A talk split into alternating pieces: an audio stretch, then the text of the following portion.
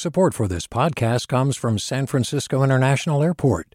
At SFO, you can discover award winning flavors and unique shops all before takeoff. Learn more about what's at SFO at flysfo.com.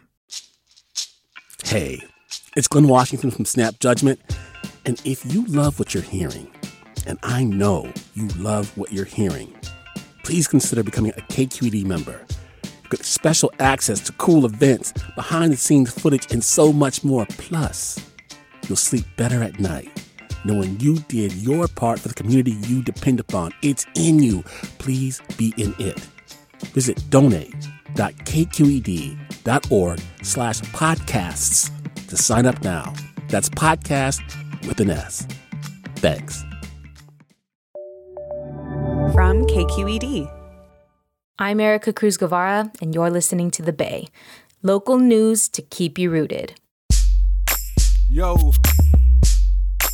Let me take you back to the mid 2000s in the Bay. The MySpace days, back when we were still typing www, when every other profile photo was of someone holding their camera way too far up above their heads, looking up, lips pursed in that duck face, holding up a peace sign. And when this was just about everyone's MySpace song. Shoot with cannon, so how you gonna act? Blatant system.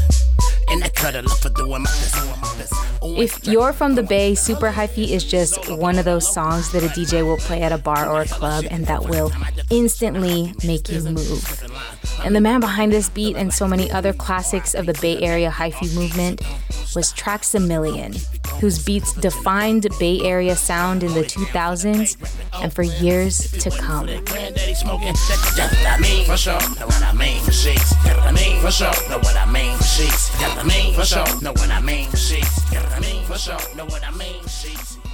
I don't put that on. That's my Earlier this month, on January 2nd, Traxamillion, born Sultan Banks, died at his aunt's home in Santa Clara, where he was receiving at home care for nasopharyngeal cancer.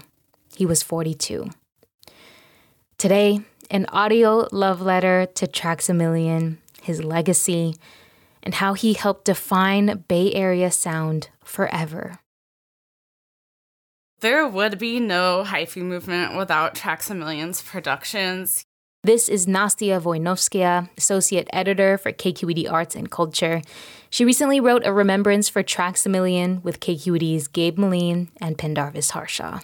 Like a producer makes the beat, but sometimes they do more than that. It, it is a little vague in hip hop. Like sometimes it just means like someone made a beat and like emailed it over. But I think like he did much more than that. Like he would kind of make the beats for his artists like from scratch. He would work with them on writing the hook and like the overall composition of the songs. He produced some of the most well-known tracks out of the Bay Area from the 2000s, like Glamorous Lifestyle by the Jacka. I know you see me right here, you drive by? But you so into me, you don't never ask why. You know I got people, yes, I'm a deep boy. You a beat girl, glamorous lifestyle. Sideshow, which is actually his own song featuring Too Short and Mr. Fab. Hey, yo, tracks, let me see what you got. Yep.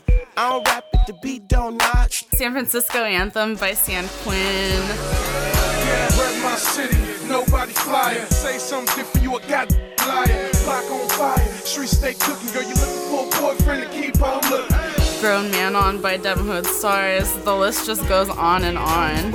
I get my grown man on, white collar with the button of my grown man on. I might two step with my grown man on. I'm so fresh to death with my grown man on. Yeah. He, I guess, was a producer more so in the traditional sense in, in music and more than just a beat maker, as a lot of the artists I talked to put it.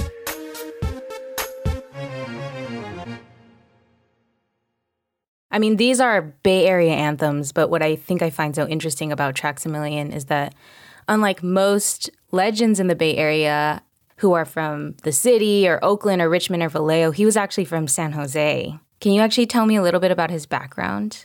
Yeah, for sure. Um, so he was actually born in New Jersey, and his family moved to San Jose when he was nine years old. And um, when he was 12, his grandmother gave him a keyboard, and he learned to produce by just copying the songs off the radio. Wow. Um, so yeah, but by the time he was 14, he already started rapping and battles and making his own mixtapes. And um, in his early days in San Jose, he started out in a group called Lackadaisical, which was this rap trio sort of inspired by Souls of Mischief. Um, hmm. But then over the course of his career, he became much more known as a producer than a rapper, although rapping was part of his um, powers as a producer.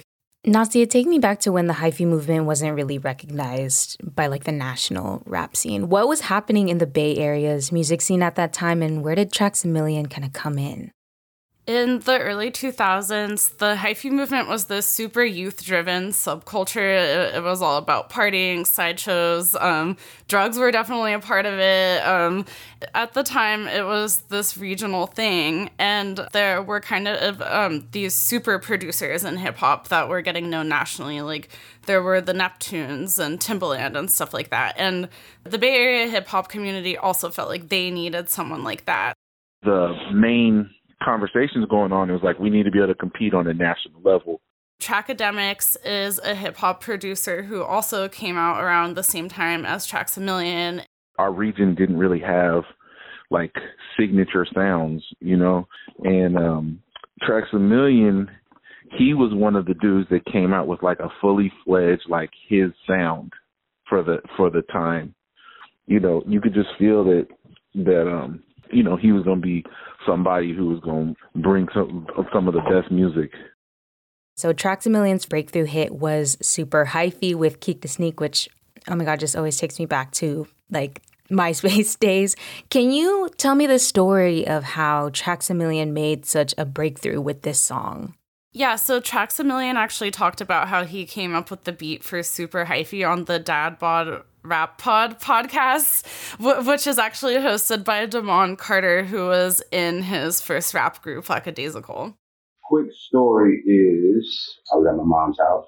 My cousins came over, young boys, drunk. Traxamillion actually at a party saw some of these younger folks doing this dance, and he thought to himself, like, I need a beat to go with this dance they're doing. I started dancing. So I was just trying to figure out a beat that just kind of went with that. So um, they was just in the room dancing. And that was the beat I came up with. So he made the beat for Super Hyphy and he put it on a CD with um, two other songs. And he actually found Keak the Sneak backstage at a show and handed him the CD. I heard Keak had a show in Santa Cruz. Actually caught him leaving the show on his way from the like the back door backstage. Handed him the CD. Was like, "Yo, check it." Keak didn't listen to it for several weeks, but when he heard it, he knew that beat was something. So he recorded Super Hyphy on it. Hold it down for the Bay, reppin' Oakland. If it wasn't for that granddaddy smoking, that's what I mean for sure. Know what I mean for sheets. Know what I mean for sure. Know what I mean for sheets. Know what I mean for sure. Know what I mean for sheets. Know what I mean for sure. Know what I mean for sheets. I don't put that on, that's my word. I don't put that on, that's my word. I don't think they know, that's my word. How big of a turning point was Super Hyphy for the Hyphy movement? Super Hyphy really was one of the first hits um, to take the Hyphy movement national. It charted on Billboard. It gave the Hyphy movement a soundtrack. It also explained what Hyphy was to the rest of the nation. The next word is Hyphy like in the music video, there's this really cute part where Keak the Sneak is competing at a spelling bee and his word is hyphy, and he he has to break it down. What's the origin of the word? The Bay Area. Say it in a sentence. Me and my homies popped purple pills and went hyphy at the sideshow. That beat made that happen and it conveyed that kind of frenetic energy of the hyphy movement at a time when crunk, which is like the party music out of Atlanta in the 2000s, was um, dominating the radio airwaves. This was sort of the West Coast answer to that. Coming up, Trax was more than just a producer. We'll hear about his work as a creative partner and friend, and the work he was doing before his passing to uplift women who rap in the Bay.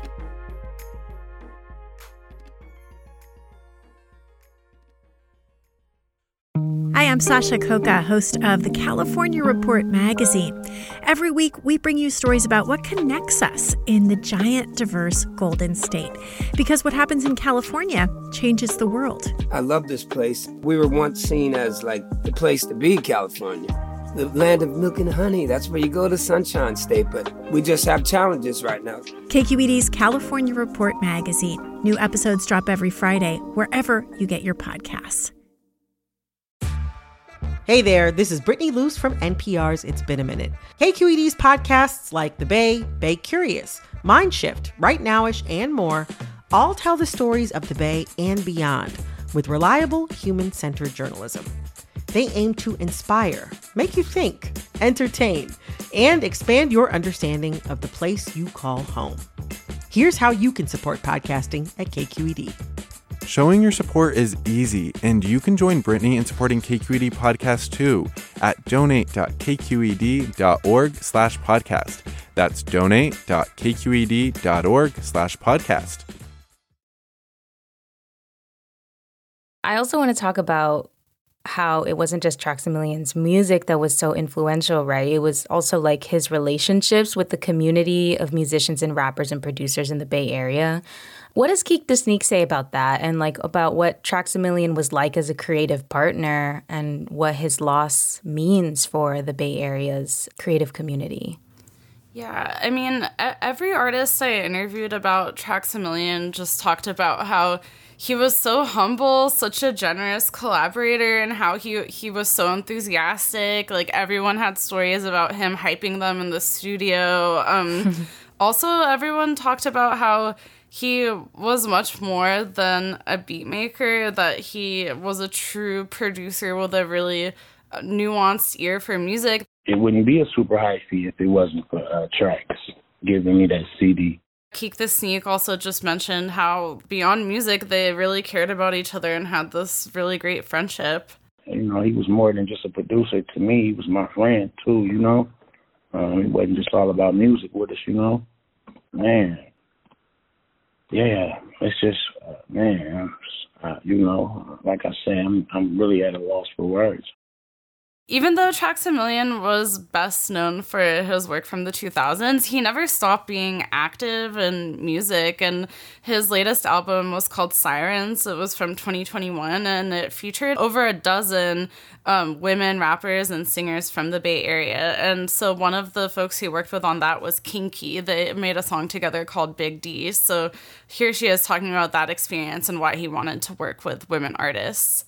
With that Sirens project, like, most of the people on there were I mean, everybody on there was pretty local, you know, still working really hard, you know, a lot of great artists and um it's just so much more of a lane, you know, that he could have curated, you know. Mm-hmm. I think people have kind of gotten past this assumption that there can only be like one queen of rap and people want to hear more women's voices. So he was doing his part to make sure that was also happening in the Bay Area.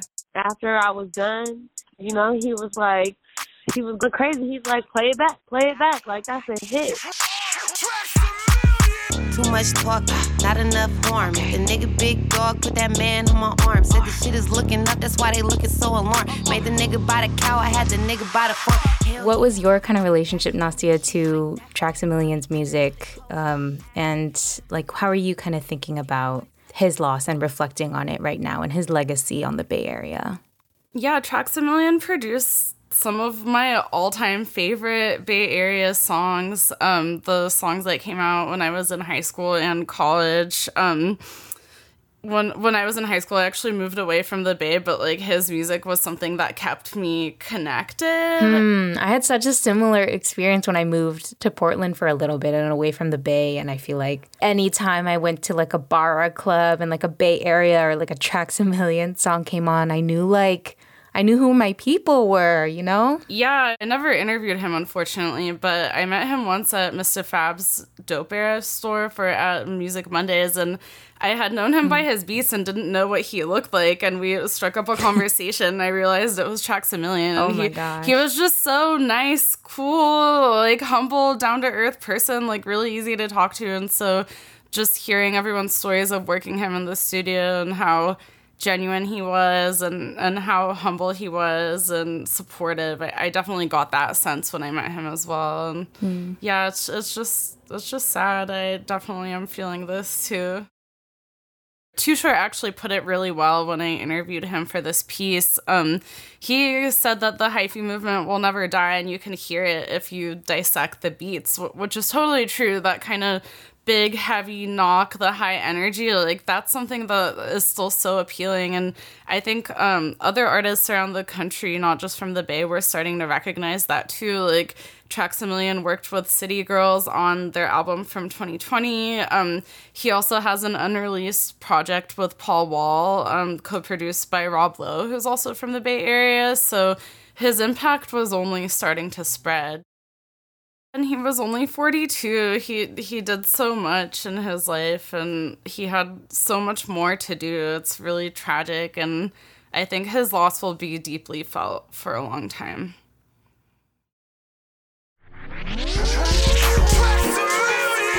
Well, Nastia, thank you so much for coming on to to help remember Traxamillion with me. I really appreciate it. Mm, thank you so much, Ericka. Thanks for doing this episode. I, I think it, it'll matter a lot to people.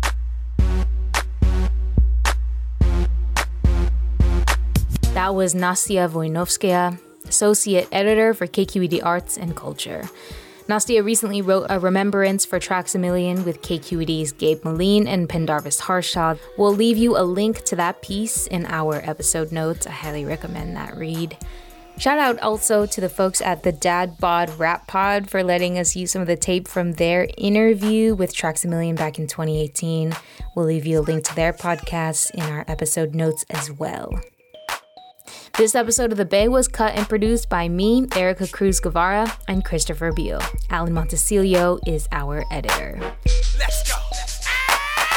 If you like this episode, send it to a friend, leave us a review on Apple Podcasts. It really helps more people find our show.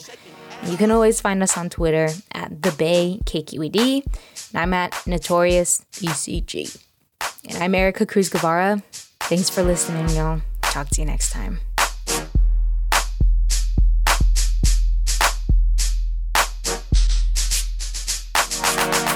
Do you love learning about the San Francisco Bay Area, its history, its people, its unique blend of cultures?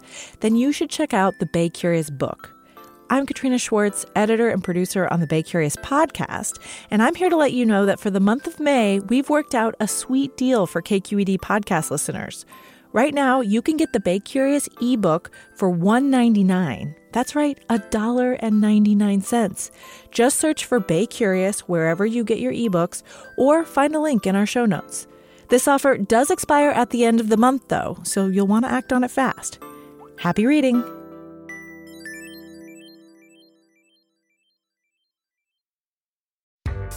Hi there, I'm Randa Fattah from Throughline.